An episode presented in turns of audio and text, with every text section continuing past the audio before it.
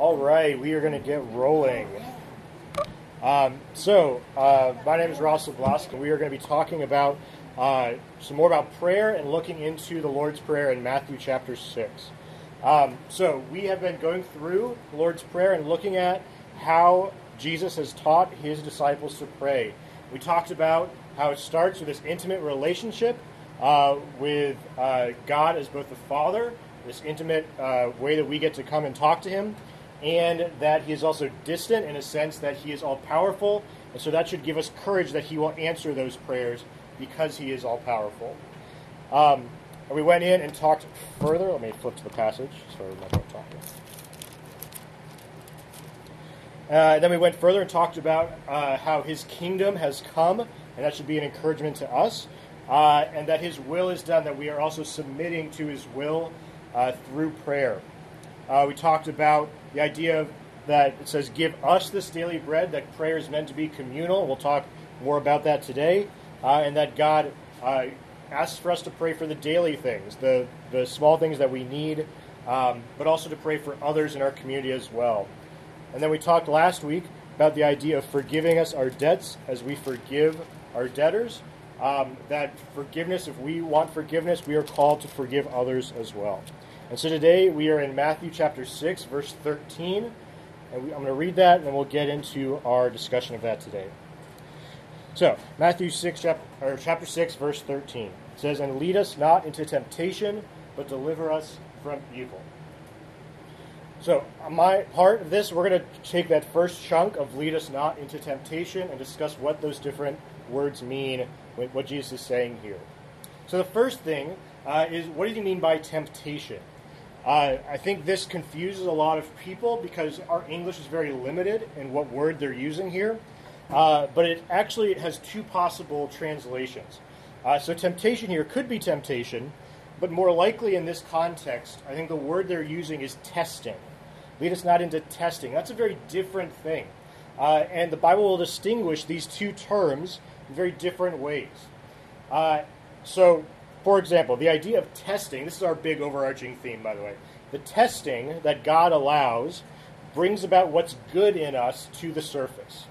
Temptation brings out the worst in us to the surface. So just keep that in the back of your head. That's kind of the, the basis, uh, the thesis of what I'm going to say, basically.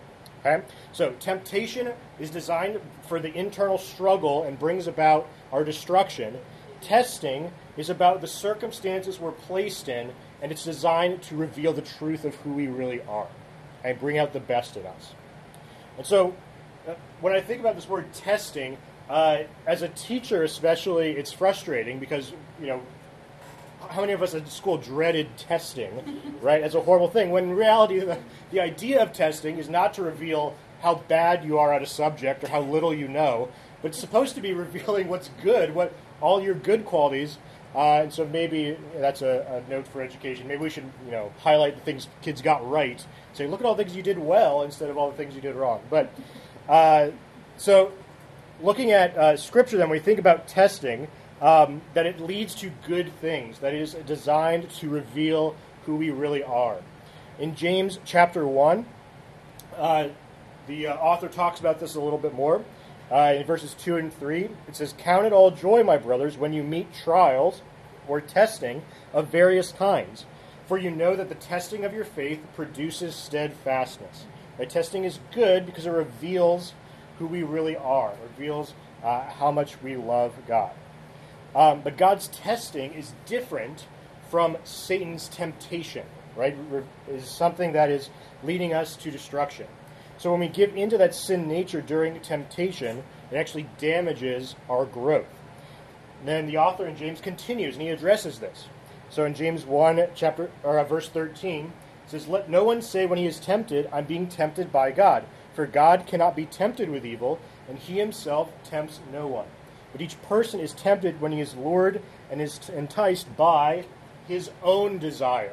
Right? It's not God that's doing the tempting. God allows testing because it's for good, but tempting is our own internal struggle with our sin nature.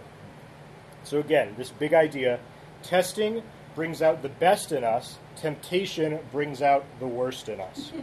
Okay?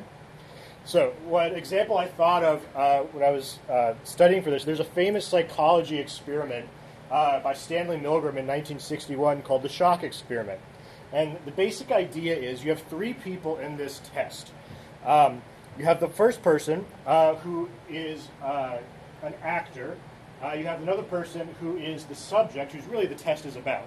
And this person's told, we are doing a memory test and uh, so this person uh, is going to be given a series of words to remember, and uh, they're going to recite them back to you. If they get it wrong, you're going to deliver a shock to try and trigger their brain to better remember the information uh, every time they get it wrong. And the intensity of the shocks will increase every time they get it wrong.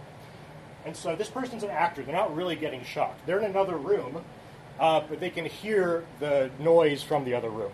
And so the question they're asking is Will this person continue to deliver shocks even after this person is screaming in pain uh, because they were told to do so by the experimenter who is watching this whole thing happen?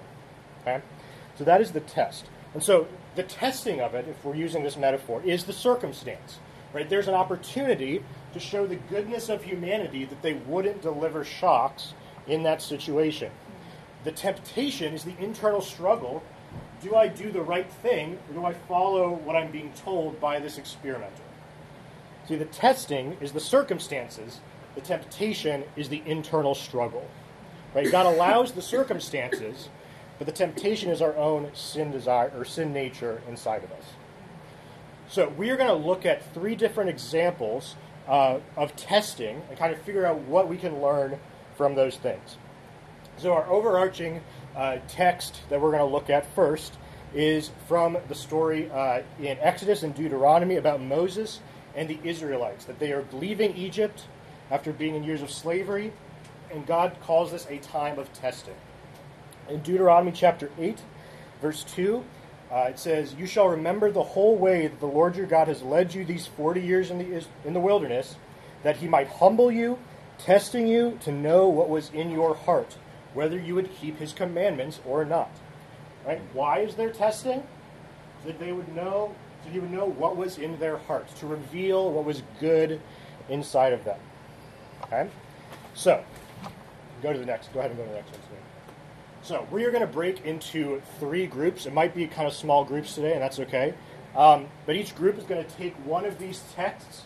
What I want you to read is what the test is, what you think they were supposed to learn from it, and how they did. Okay, so God says this is a time of testing. We're going to look at these tests and see how they did and what happened during this test. Okay, so what is the best way to break into three groups here? Like these two rows, maybe, uh, I don't know. And then back there.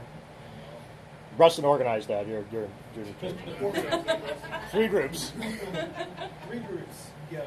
Okay, so up here, you're going to do the test number one, and then middle, test number two, and back, test number three. So, what happened? What were they supposed to learn? How did they do? All right, we're going to bring it back. What I'd like is for each group to kind of have a spokesperson or somebody who's brave or, or whatever uh, to share and answer these two questions. So, first of all, what happened? How were they tested? And then, did they pass? Or did how did they do, basically? Okay? Uh, so, group one, go ahead and share your thoughts. Uh, so, the, uh, test was when they um, they were given manna um, in Exodus for bread, um, and they um, and uh, they were given all these instructions and the big part of the test was that they could take no more than a day's portion. And then after that, it would go bad. Um, and, uh, and then, of course, they failed the test because they did the thing that God said not to do. And then God keeps his promises, so, you know, it did go bad. And then um, our group kind of decided that the heart of this test, it was a faith test of do you have enough faith to believe that God's going to provide that daily bread for you um, and not try to work or rely upon your own strength. And the context, of course, is that they were complaining about uh, getting out of slavery because they wanted to go back to Egypt to were like, well, at least we had food in Egypt, even though they were in slavery. Um, so that's where that context and test comes from. Right. Yeah. Uh, perfect. So, right, you have this instance with the manna, and they're gathering it daily, and some of them say, well, why can't I just store it up for the next day? And so, kind of the test here is do you trust that God's going to provide every single day? Um, so, at the end of all of this, uh, Moses has a um, farewell address, if you will. That's basically what the book of Deuteronomy is. And he's giving kind of his last thoughts before he's about to die. And so we see him reference all of these tests. So we're going to look at that as we talk about each of these examples. So, Deuteronomy chapter 8, he references this test in verse 3. It says, He humbled you and let you hunger, and then he fed you with manna, which you did not know, nor did your fathers know, that he might, and so why, right? Why the testing? That he might make you know that man does not live by bread alone, but man lives by every word that comes from the mouth of the Lord. Right? That's the lesson they were supposed to get. They didn't they messed up. They thought they knew everything. They didn't trust the words of God. And so the lesson is sustain yourself on God's word every single day that he will provide for you. All right? All right, number 2, group 2, tell us about your test and then what happened, how they did. Um, we had um, basically on the heels of that, they didn't learn enough from that lesson, so they then couldn't trust God when they were lacking water and they were all very thirsty. And um, rather than asking, as Judah said, you should say, "Please, may I have some water?" That's not what they did. they instead threatened to stone Moses, their leader, who was their direct connection to God. So that was smart. Um, You guys remember that now. Right. Don't threaten Don't stone the leader. Right. so, um, so they didn't they didn't um, pass that test. Uh, they just grumbled. They just grumbled and didn't um, go about it the right way, asking asking God for what they needed. And um, he, he still provided what they needed, and um, through miracle again. So Okay. Great. So test number two is the rock water that comes from the rock. So they're they're thirsty now. So the God's already provided food, right? Now they're thirsty, and yet they don't remember that, and so they complain and they demand water, or else they're going to kill Moses. Uh, and so God tells Moses, "I'll take this one. Go and take your staff and strike the rock, and water will come out of it." Right? um, which, as a sidebar, is a beautiful picture because it's almost as if like it's this foreshadowing of Jesus' sacrifice. Like God's saying, "Go and hit the rock. I'll take this one." Because the rock is uh, the mountain where the Ten Commandments are going to come from. It's the same mountain, and so it's this picture of them striking the symbol of God and then water pouring out uh, to save them. Um, but so we continue in Deuteronomy, right? Moses is thinking about these lessons that they were supposed to have learned, and now we're in Deuteronomy six. It says, "You shall not put the Lord your God to the test, as you tested him at Massah, which is this place where water came out. You shall diligently keep the commandments of the Lord your God, and his testimonies and his statutes, which he has commanded you." Right? The lesson here is trust in the promises and commandments of God. If he provided bread, he's going to provide water. Do you trust his character that he's going to do what he said he will do? All right? All right, test number three. This one's harder uh, because it's not as like it's a future test, more or less. So, uh, group three, somebody share what that one was about. So in Exodus chapter six, verses ten to twelve, basically, God is telling the people that it's gonna be good. He's gonna put them in a land and give them cities they didn't build, uh, vineyards they didn't plant, uh, a land that's just full of good things that, that they didn't have anything to do with. And so, basically, at the end, we're saying that the test is, hey, Will you still trust God and worship God even when things are times are good? Or before, as we just heard, they're crying to God when they need Right. Or will they cry to Him when they have? Yeah. So in this part, Moses is promising them, look, you're gonna be going to this land where everything's gonna be good. You're gonna have vineyards that are already planted, cities you didn't build. Uh, everything will be prepared for you. will you still trust me when things are good? And I think that's a much harder test. And when things are bad, I think we often will cry out to God for help. But God's saying, Will you trust me when you have everything? Will you still call on me as your God? Um, so there's not a, one specific example where they messed this up. It's kind of the rest of the history of the Old Testament. Uh, so I just picked one. Uh, so Judges chapter two, it's the uh, in verse 11 there. Says the people of Israel did what was evil in the sight of the Lord and served the Baals, which were the local gods. And they abandoned the Lord, the God of their fathers, who had brought them out of the land of Egypt. They went after other gods from among the gods of the people who were around them and bowed down to them. And they provoked the Lord to anger. They abandoned the Lord and served the Baals and the Ashtaroth. So they fail this one too, right? Zero for three. Uh, they do not pass these tests that should reveal who they really are, right? That they truly love the Lord and trust in His commandments and will follow Him when it's hard and when life is good. So here's the cool part. There's another example of testing or temptation, depending on how you look at it, and that's through Jesus. So we're going to look at these three examples and talk about what they can teach us. All right, so we're going to be in Matthew chapter 4 if you want to look at that. We'll kind of stay there for a little bit. All right, so Matthew chapter 4, verses 1 to 2. Then Jesus was led up by the Spirit into the wilderness to be tempted by the devil. And after fasting 40 days and 40 nights, he was hungry. Right?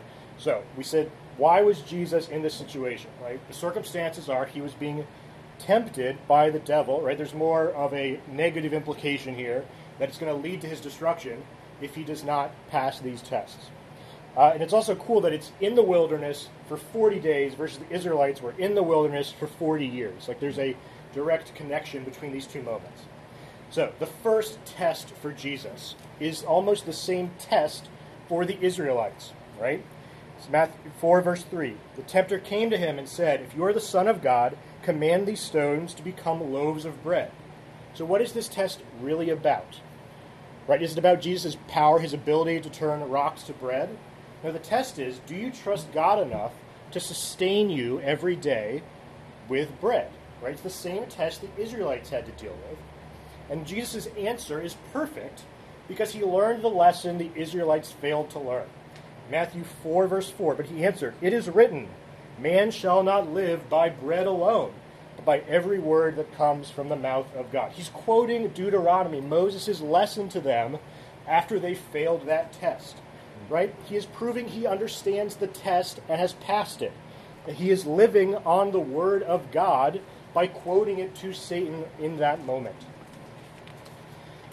All right, test number two, verses 5 and 6. Then the devil took him to the holy city and set him on the pinnacle of the temple and said to him, If you are the Son of God, throw yourself down. For it is written, He will command His angels concerning you, and on their hands they will bear you up, lest you strike your foot against a stone. Right, so Satan here is quoting Scripture out of context to test him. Do you really know the words of God well? It's Psalm 91, in case you're interested, that he's pulling out of context. So, what is this test really about? Right?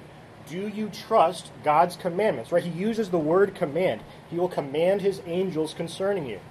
Do you know the commands of God, and do you trust that he will follow them?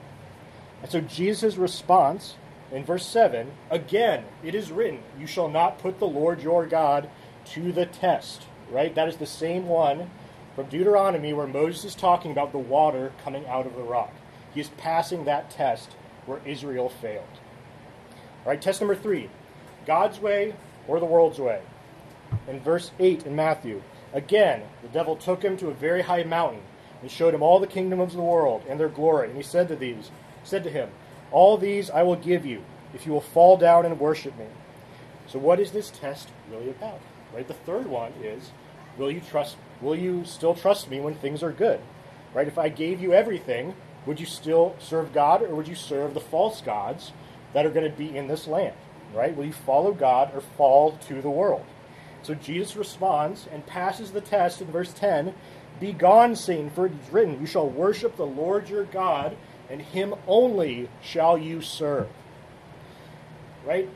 So what we see here is God allows testing for our benefit, for good, right? But especially here, God allows testing in the Old Testament so that we can be prepared for Satan's tempting in the future. Right? Jesus passes these tests because he's Jesus, but also in part because we had a chance to see people fail in testing. Even when we fail at testing, Jesus will redeem us in the future. I think that's amazing. So, all of this to say, how does this apply to prayer? Right? That's what this comes back to in Matthew 6. Lead us not into temptation or testing. So, testing refines us and reveals the truth about us. So, it's something that it's kind of a fine line of not wanting that, right? That's what Jesus is saying, lead us not into testing, but that there is value in it and you're going to experience it, right? It is an inevitability that there is going to be this time of testing. And in fact, God refers to times of testing as a honeymoon. If you look at Jeremiah 2, verse 2, it's described as you led me like a bride, or I led you like a bride into the desert. Right? It's because they were so they had to rely on God, and so God sees testing as a honeymoon, and that's the picture that's provided in the Old Testament. And if you're going to follow Jesus, you will face these times of testing. Uh, the theologian C.S. Lewis wrote that um, the only people who don't face testing or temptation are people who have already given in to temptation. Um, we never find out the strength of the evil impulse inside us until we try to fight it. And Christ, because he was the only man who never yielded to temptation, is also the only man who knows to the full what temptation means. Right? If you give into it every time, you're not really learning to face temptation. It's the struggle against it that teaches us how to stand up to it. And so the connection to prayer then is it's going to be hard, and we're all going to go through it. But I think the key to it is the us. Lead us not into temptation. Right? We need a community of prayer to get through temptation and testing. Our heart's desire should be to avoid that trouble that sin creates. And we need reminders from our community of how to do that. Uh, one of the best examples we see of that is right before uh, Jesus is uh, going to be crucified. He tells Peter that he will deny him, right? And Peter says, No, I'll never deny you. And Jesus' response in Matthew 26, verse 41 is, Watch and pray that you may not enter into temptation. The spirit indeed is willing, but the flesh is weak. And Matthew sets this up beautifully because what happens next is Peter falls asleep, right? And he's not watching and praying. And then the next part of the story is Peter denying Jesus, right? He's showing us that you have to be in a prayer in community if you were to go through testing and temptation and to come through it on the other side. So we need other people to help us be accountable and to be praying for us. So, we're going to take some time and do kind of a journal, or if you want to talk with other people as well. Um, the question I want us to think about, be journaling, be discussing what are the weaknesses where you are at risk of being led into temptation? Those things that uh, you know are pulls for you, that you need community behind you. And then how can Jesus and the church help you overcome those things? All right, so take a couple minutes, journal, discuss your thoughts on that. All right. Well, um, Ross, thanks for thanks for that. That was uh, again. I'm always just like it's just so cool to sit back and actually get to look at our church body and say, hey, there's other people that God has gifted to be able to teach the word and like it's just so cool to, to see that and to be able to be a part and, and be able to even learn with everybody this morning. And so um, so yeah the the first part of that prayer is is so so important. Uh, lead us not into temptation. It's this it's this prayer uh, like ross was saying it's this prayer that that we wouldn't go into temptation. And if we do that god you're going to be there with us right? And, and the value of us together going through that and that we pray for one another as we enter into seasons of, of testing or temptation and we encourage one another. Um, I think one of the things to, to, to remember too is that the season of testing or temptation is, is not necessarily mean that we're in sin. Right? It doesn't necessarily mean sin just because we're we're tempted or we're tested by something. It's it's when we give into that is we're really when we fall into the area of sin. And I think that's the the last part of this uh, of this of this verse that Jesus is teaching them is is Lord lead us, be with us when we go through seasons of testing and temptation, because Jesus knew that we would. He went through seasons of testing, and so He's saying, Father, be with them in the same way that you were with me as as they go through this, right? We, we, we, we were just asking that God would, would be with us and lead us in those times that we're in temptation. But Jesus also noticed, knew that we would also have moments that we would fall into that temptation. We would give into that test. We wouldn't pass the test, right? Just like the Israelites, we would fail the test. And I think if we're really honest, like we, we've all been in that moment multiple times probably in our lives that we've failed the test, right? That we've given in to the temptation, that we didn't hold our tongue or we didn't, uh, whatever it was, we, we, we didn't pass the test. And there's certain seasons and times in our life that, that we fall into just a into part of our life of just continuing to give over to sin. And I think those are the moments then that Jesus is teaching us, though, when we're in that, deliver us out of that. God, we need your help. We need you to deliver us out of that. I think it's interesting uh, in in the book of James, uh, chapter one, verse fourteen. James teaches us how this how this looks for us when we're tempted, when we're tested. He says, "But each person is tempted when he is lured and enticed by his own desire." Right. So we're tempted when there's something that that will pull us in. And the thing the thing about our own desires is that like they're different for all of us. Right? There's some of us in this room that are going to be tempted by one sin or, or, or drawn in by one sin.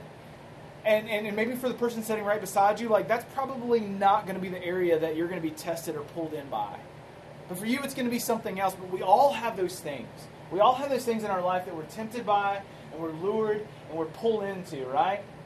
But yet, when we're when we're tempted and we're lured by that, the sin hasn't happened yet right? This is just this is the point where we're making that decision. This is where we're being tested. Are we going to give in to that, or are we going to overcome that?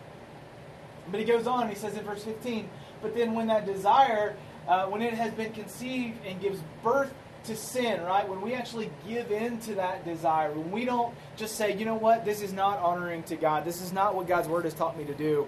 But yet we go into it, we give into it, right? When when it's conceived it, it births sin out of that. And when sin is fully grown, then we know that that is what leads to death.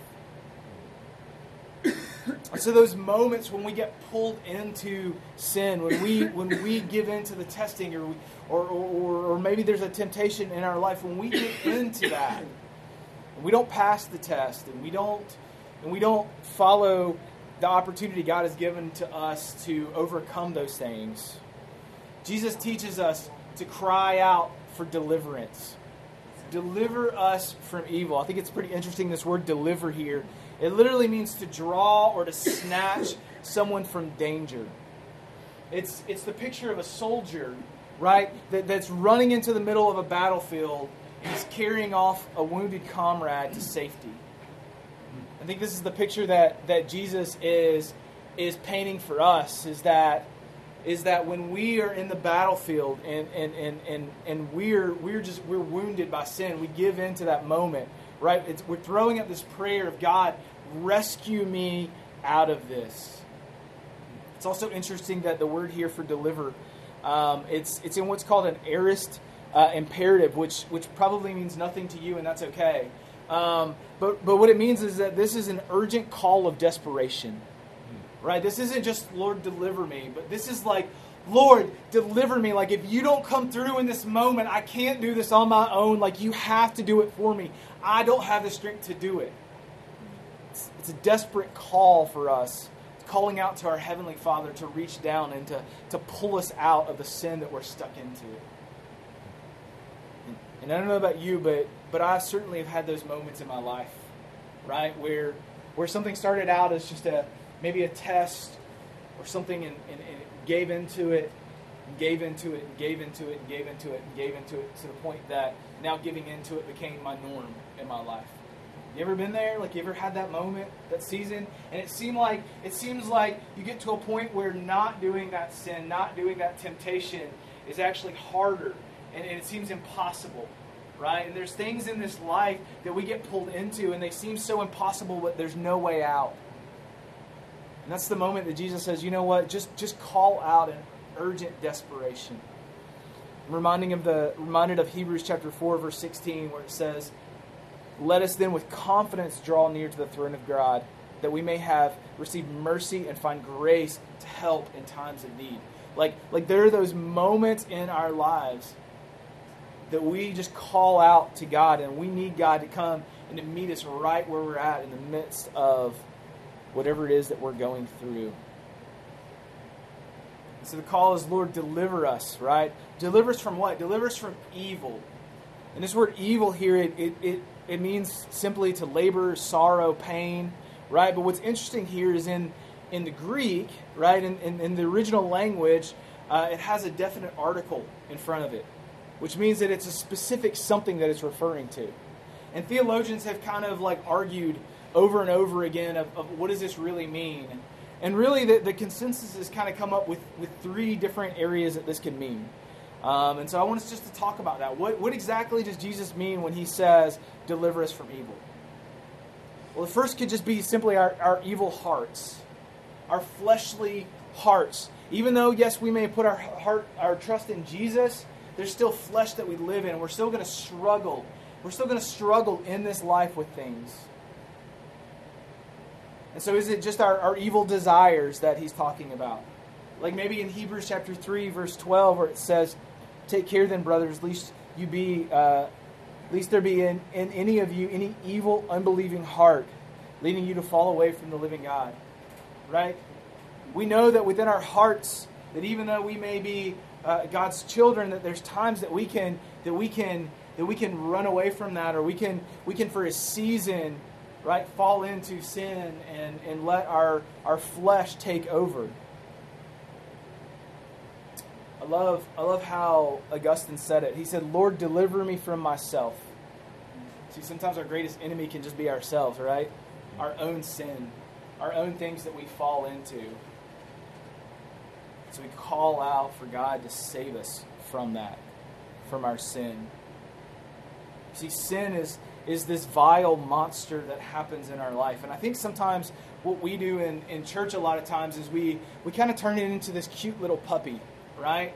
And we take sin and we say, you know what? Oh, it's it's not that big of a deal. It's it's it's okay. Everybody's doing it, and we we start to coddle it, and and we start to look at it, and we start to see it as this thing that is is not nearly as vicious and vile as it really is. And I just wonder today, like if if we really view sin in the way that God views it, right? Do we really see sin for for the ugliness that Scripture calls it? Right? Scripture's pretty clear right? Scripture's pretty clear in multiple places it talks about sin. Second Peter chapter two says it, refers to it as the vomit of dogs. Right? I mean think about that for a minute. Right? Is that how you view sin? Is that how you view that thing in your life that that that we kind of just keep making excuses for? So I think if we refer to it as the vomit of dogs, I don't know that we would be as as quick to run back to that thing. But yeah, that's what Scripture says we do. It's uh, also referred to as um, in Isaiah as a as a cloth, as a as a menstruation cloth, like a like this just this filthy cloth, right? Do we do we view sin in this in this in this filthy kind of way that it's that it's going to defile us and it's going to keep us from being who God wants us to be? In First Kings, it's referred to as a plague. In 2 Timothy, it's referred to as gangrene. This infection that will just get in there and eat away at your flesh until it destroys you. Right? Is that really how we view sin? Do we view it as evil? Because at its basic nature, sin is evil. It's a transgression against God. It's treason against heaven. Literally in the Hebrew, the word for sin, it means rebellion.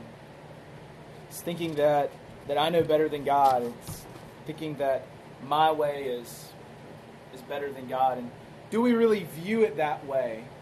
We cry out for help, or do we really see the sin in our life? Do we really hate the sin that's in our life? Thomas Watson, uh, he was a he was a um, he was a theologian way way back in the day, and, and I love what he said um, as I was studying over that this this week. He said, There's more evil in a drop of sin than in a sea of affliction. It took me a minute to kind of grasp what he was saying. I had to read, he wrote this long, long article about this. It was like 25 pages just about this one idea.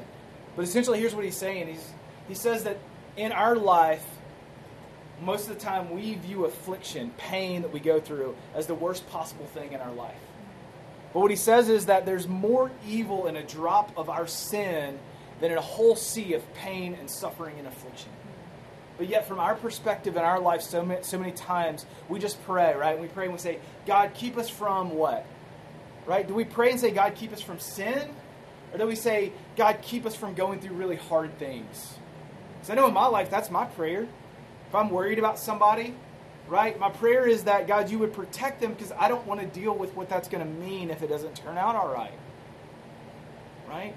If, if, if we go through something hard and it seems scary, do we pray, God, that this wouldn't lead me into sin, or do we pray, pray God, don't let me go through this pain? See, I don't think we view sin as the is the is the is the is the, the evil monster that it truly is in our life. A few things to just keep in mind, right? Because we look at our as uh, as we look at our perspective. Um, sin, a lot of times, is the reason for the pain that we experience in our lives. A lot of the reason that we go through the, some of the pain that we have in our lives is sometimes because of sin. God also uses affliction a lot of times in our lives, hard things that we go through to grow us. He doesn't use sin to do that, but He'll use those hard times. Afflictions, most of the time, only affect the individual, but sin often affects other people. Right? I mean, think about how many stories we've heard in churches where someone, one of the leaders in the church, fell into sin. And it not just affected that one person, but it affected the entire church body. Right? I mean, think about it. Typically, when somebody goes through a hard time and, and there's affliction and pain they're going through, it usually is just to that individual. Yet sin affects others. Affliction uh, only affects the body, where sin can affect the body and the soul. Affliction will only last in this lifetime, but sin can carry on to the next if it's not addressed. And yet we don't view sin as awful as it is.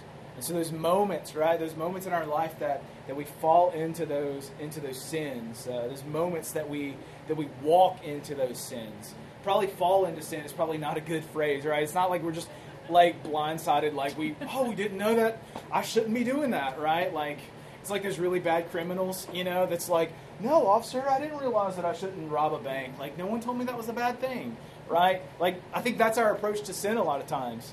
Um, but we, we, we know, right? When we walk into sin, we know the evil that's there. And yet, do we hate that in our lives?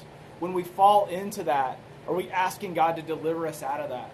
Are we asking that God would, would create in us a heart that would just hate those sinful things? Even more than going through pain, we would hate when we have sin in our life. And I'll be honest, like, like this was a really big conviction in my life this week. It was one of those moments that you start reading through something and you're like, man, I'm going to have to do something about this. Like, this is going to be really, really hard, but I'm going to have to do something about this. Because if, if, if what Scripture says is true about sin and the way that I should look at sin is, is vomit and is disease and this horrible thing, then I got to stop just saying that it's okay and start coming up with excuses for my sin. And I got to start really hating it. And I think when you really start to hate something, you actually start doing things in your life to keep you from doing it. You know? Um, I've had a, I've had the, I've had the experience. I won't say the pleasure. I've had the experience of walking with a lot of guys uh, through through a particular struggle of pornography um, over the last couple of years. Um, and and it's just it's one of those things. It's one of those things that we don't talk about in the church. Um, it's one of those things that's kind of um, taboo to talk about in certain circles, but it's something that is destroying our culture. It's not just guys anymore, by the way, either the statistics, it used to be like overwhelmingly it was a guy thing, but it's actually almost to the point where women are struggling just as much as men are. And as I've walked through that that struggle and that temptation and that and that sin and that testing with guys over and over again, it's not until a guy gets to the point that he hates the sin and he no and he sees it as filthy garbage. It's not until he gets to that point that he actually starts to see victory in that. And I think it's the same way with whatever sin it is that we're struggling with until we get to the point of hating it and not and not standing it, are we are we going to be able to move past it? And so, and so one of the things that they say is it could be our, our sinful flesh. That, that's possible. Um, the, another option that this evil could be referring to is, is our enemy, Satan, the devil, and his, and his dominions, his, his, his, his demons.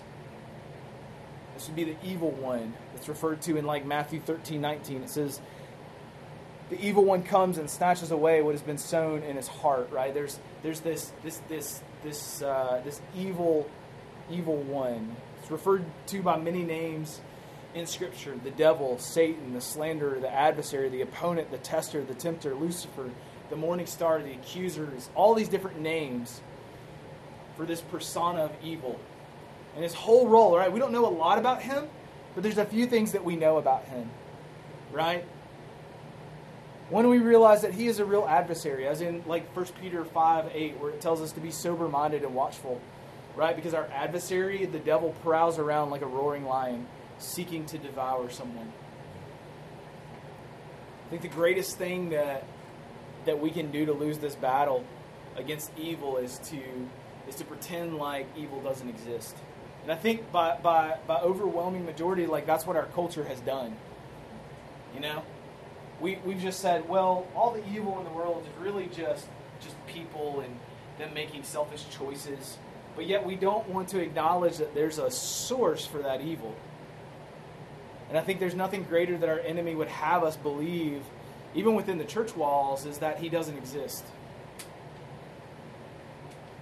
Because when we don't when we don't think that he exists, then there's really no need for us to ask God to deliver us from him. Right? There's times that the enemy is going to test us, tempt us to do things. If he doesn't exist, then why do we need to pray? Why do we need to ask God to deliver us from him? So that's a second that's a second option that's given out a lot of times. Third option that, that is given out uh, of, of what this evil is, is is just the world that we live in. The evil of the world around us. As in Galatians chapter 1, verse 4, where it says, uh, who gave himself for our sins and to deliver us from the present evil age, right? There's just a there's a there's an evil just within our world, within our culture. Our world is is a corrupting, defiling, enslaving, discouraging, hateful, very pain-filled place, right? I don't think we have to expend a lot of time convincing ourselves of that. And so maybe it's that. Maybe that is is the the evil it's talking about. And really, I think the, the picture here is it, it, it probably could be all three of those. Like at the end of the day, I think we could look at all three of those options and say that, yes, those are all evil things that exist within within our world, within our experience. And when we fall into that area, whether it's our own sinful hearts, whether it's a, a tempting by our adversary, or whether it's just the evil of the world around us, in those moments, what do we do? And what Jesus says here is he says that we need to pray. We need to pray. I think it's significant that Jesus puts this part of the prayer at the very end. Right? If you want to say something that you know is going to be important to people, you either put it at the very beginning or the very end. And I think Jesus knew that, that as his followers, we were going to need to know this. Jesus knew that we were going to need to know how to overcome these areas, these times of testing and temptation and, and, and, and times that we fall into sin. So he puts it right there, kind of last thing in the prayer for us to be reminded of. So how does this relate to prayer then? Right? What is, how does it affect my prayer life? I think what's important to remember is that prayer is the power to overcome testing and the cry for deliverance from sin. This is something that just kind of like this week I had this aha moment. You ever had one of those? Like you're just kind of reading through something and all of a sudden like the light bulb goes off and you're like, I ne- how did I never see this before? Right? And it's not so much that, that prayer is just something that we do, but when we're in that moment of testing and temptation, prayer is the key for us to overcome those situations. And maybe I'm just dense, but I just I, have missed it this whole time as I've as I've read through and said the Lord's Prayer over and over and over again. It never really connected. And I was I was listening to a message by another pastor, and, and he referred to a, to a story that Jesus tells in Mark chapter nine. In Mark chapter nine, Jesus sends his disciples out to go uh, to go um, to go take out some evil spirits, right? Um, and to cleanse to cleanse people from evil spirits and to, to, do some things. And they come back, right? And, and and they say, Jesus, we weren't able to do that. right? And so Jesus goes and he and he heals this boy, right? He removes the evil spirits. And then and then later on Jesus privately meets up with his disciples, and this is in Mark chapter 9 verse 28. He says this, and, and when he had entered the house, his disciples asked him privately, Why could we not cast it out? And he said to them, This this kind cannot be driven out by anything but prayer. You know, I've read this story several, several times uh, in the Gospels, and it never clicked that there's something about prayer when we're going through certain temptations or we're going through certain tests, we're going through certain sins in our life. There's something about prayer that can only there are those temptations that can only be overcome through prayer. And I wonder if that's why we're losing the battle so many times in our lives, right? Because I think I think that, that what we do um, so many times in, in church culture uh, as Christians is we just say, okay, I got this sin in my life, I got this temptation in my life. So what can I do to keep me? So we come up with accountability and we try to get all the people we know to hold us accountable and, and we try to like white knuckle this thing and we try just not to put ourselves in those situations. And we try to be really, really smart in, in where we go and what we do and we try not to put ourselves in any of those those places. And those are all good things. Those are all biblical things. Those are all things that we should be doing. But if we don't at the same time trust that it's the power of God to overcome those things in our life, we're never going to see the victory that we need to see. You see, prayer is the prayer is the key. I think that's what Jesus is is wanting his disciples to, to get. Prayer prayer means that we as God's children we're asking our Father for protection for those areas of those times of temptation and struggle and testing. And we're also asking him for deliverance in those times that we fall into that. And prayer is the is the key for that. And so I think prayer becomes this powerful way as children of God that we ask our loving Heavenly Father to protect us and provide for us and deliver us in those times. And it's amazing that we don't do that more. Like it's amazing that I don't do that more. I, you know, I think about my life and I think about when I when I'm in a season of of, of, of either testing or or a sin that I'm struggling with in my life, and it's like it's amazing that the first place I don't go is prayer. Right? We have access to our heavenly Father, and yet we don't go to Him when we have the opportunity to. And I wonder why that is. I wonder why they. I mean, why? Why do you think? Why? Why do you think that we don't go to God the minute that we that we're tested, or the minute that we fall into a sin? What do you guys think? Shame. Shame. What? We think we can handle it. We think we got it. Okay, we got it on our own. There's shame with it, right? So we kind of we don't want to have to be like that that dog with the tail tucked between his legs, you know, going and and, and repenting of that, right? So there's kind of that shame with that. Okay, yeah, we don't want to, we really don't want to like give it over to him, right? Like like like we think that somehow like we can handle it. We got this. We can we can somehow do enough or or say something the right way that we we kind of have it on our own, right? And I think part of it is we truly don't believe that as our as our father that he really will give us what we ask or that he's good or that he loves us.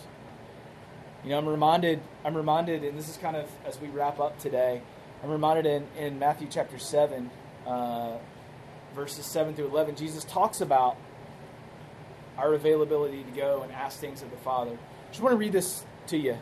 Let's listen to this very carefully. Starting verse 7, Jesus says, Ask and it will be given to you, seek and you will find, knock and it will be open to you. For everyone who asks receives and the one who seeks finds. And to the one who knocks, it will be open. Or which of you, if his son asks him for bread, will not give him a stone? Or if he asks for a fish, will give him a serpent? If you, then, who are evil, know how to give good gifts to your children, how much more will your Father who is in heaven give good gifts to those who ask him? Just think about that, right? I don't think there's nothing that would give our Heavenly Father more pleasure than to be able to deliver us out of a situation that we're struggling with. There's nothing that's gonna that's gonna warm the heart of our Father more than when we're struggling and we're going through something, right? That we go to our Heavenly Father. and that we can trust Him, right? Because because I'm not I'm not by far a perfect father example. I, I fail more probably than I get it right. But one thing I know is that when my kids are in trouble, like I jump into dad mode, and there's like nothing that will stop me, right? If my kids are really in danger, right? I, I was thinking this week about there was a uh, several years ago when we when we lived at our, our last house. Uh, one summer we got one of these inflatable pools, um, one of these giant inflatable pools, and we, we filled it up with water for the kids to play for the summer. Uh, by the way, those things are awful ideas. They're just like turns into like a frog pond. Like it's it was disgusting by the end of the summer. But we got one of them. We're like, this is gonna be great, and we had that. And I remember one day we were out there playing, and, and the kids were outside playing. And all of a sudden, I look down the driveway, and I and I see this this this long snake coming down the driveway. Um, and, and one of the things that you, you probably know about me by, by now is that I hate I have a hate for snakes. Like, there's no convincing me that there's such thing as a good snake. Like, I've heard stories that they eat all these other. Whatever. I don't like eradicate them. I will deal with the bugs and the rats or whatever else it is that's that's going to come. Right.